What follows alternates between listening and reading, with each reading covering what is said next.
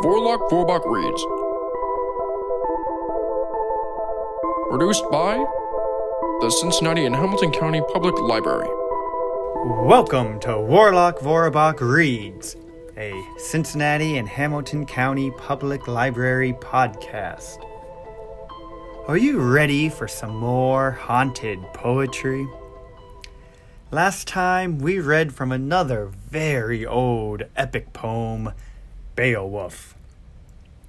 We also learned that it survived a fire, albeit with some damage done to the edges of certain pages, and that like the Odyssey before it, we don't know who exactly wrote it or how it was composed. This time we for sure know who wrote the poems, but we still aren't entirely sure when they were written, because only a few of his poems were published during his lifetime. This episode's poet is the Englishman John Donne. John Donne was born January twenty-second, fifteen seventy-two, to a Roman Catholic family when practice of that religion was illegal.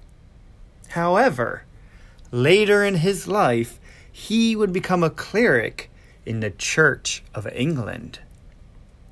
His father died when he was four, and his mother raised all the children and later remarried. At Cadiz and the Azores, John Donne fought alongside the Earl of Sussex and Sir Walter Raleigh. Just before Christmas in sixteen oh one, Donne would secretly marry Anne More against her father's wishes, which caused Donne to get dismissed from his post and imprisoned until the marriage was proved to be valid. She gave birth to twelve children in sixteen years, dying five days after birthing their twelfth child, unfortunately stillborn. Donne wrote most of his poems for his friends and patrons, but they wouldn't be published until sixteen thirty-three, two years after his death. He is perhaps most famous for penning two popular phrases, "No man is an island," and "For whom the bell tolls." I will read two of his poems, The Apparition and Witchcraft by a Picture. But before I read them, let me mention some of the historical moments that were going on between fifteen ninety and sixteen thirty, when possibly these poems were written. Giordano Bruno has his tongue imprisoned on his way to being burned at the stake. He was burned for heresy against the church for his thoughts that the universe may be infinite, with many different populated worlds within it. Sumo wrestling becomes a professional sport in Japan. The Dutch ships first arrive in Japan. William Shakespeare's Hamlet is first performed. The East India Company sails from England to the Spice Islands. Confucian scholar Li Zhe commits suicide in a Chinese prison. He was imprisoned for spreading the dangerous idea that women were the intellectual equals of men and should be given equal opportunities in schools. The Tokugawa Shogunate is established, starting the two hundred sixty-five year long Edo period. Queen Elizabeth the First, also known as the Virgin Queen, dies. The Table Alphabetical, the first known English dictionary to be organized by alphabetical ordering, is published. The first part of Don Quixote is published. Guy Fawkes attempts his gunpowder plot. Halley's Comet is observed by Johann Kepler. The first cheques are used in business transactions in the Dutch Republic.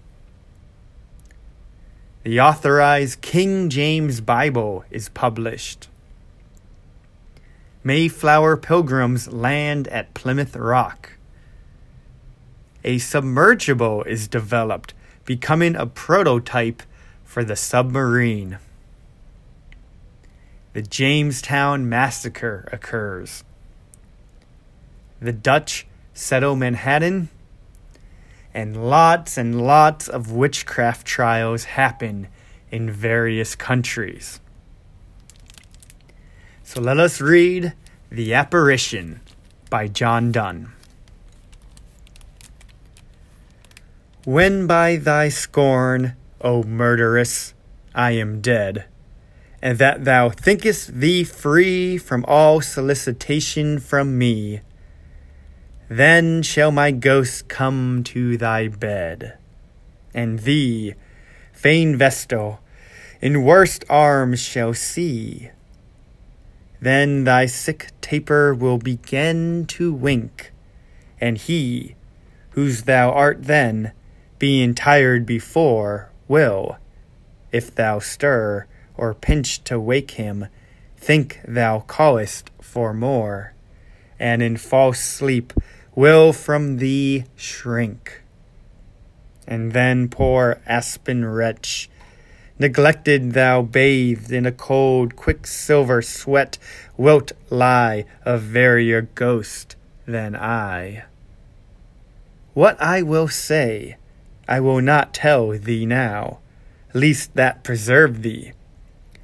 And since my love is spent, I had rather thou shouldest painfully repent than by my threatenings rest, still innocent. Witchcraft by a Picture. I fix mine eye on thine, and there pity my picture burning in thy eye, my picture drowned in a transparent tear. When I look lower, I espy. Hast thou the wicked skill by pictures made and marred to kill? How many ways mightest thou perform thy will? But now I have drunk thy sweet salt tears, and though thou pour more, all depart. My picture vanished, vanish fears, that I can be endamaged by that art. Though thou retain of me one picture more, yet that will be, being in thine own heart, from all malice free. Thank you very much for listening. This is Warlock Vorbach Reads, a Cincinnati and Hamilton County spooky supernatural podcast. So I hope you enjoyed these spooky sonnets. We'll have some more witchcraft next week, so stay tuned. Till next time. Thanks for listening to Vorbach Vorbach Reads. Subscribe to this podcast right now so you don't miss future episodes. And discover more of our podcasts at cincinnati library dot org slash podcasts.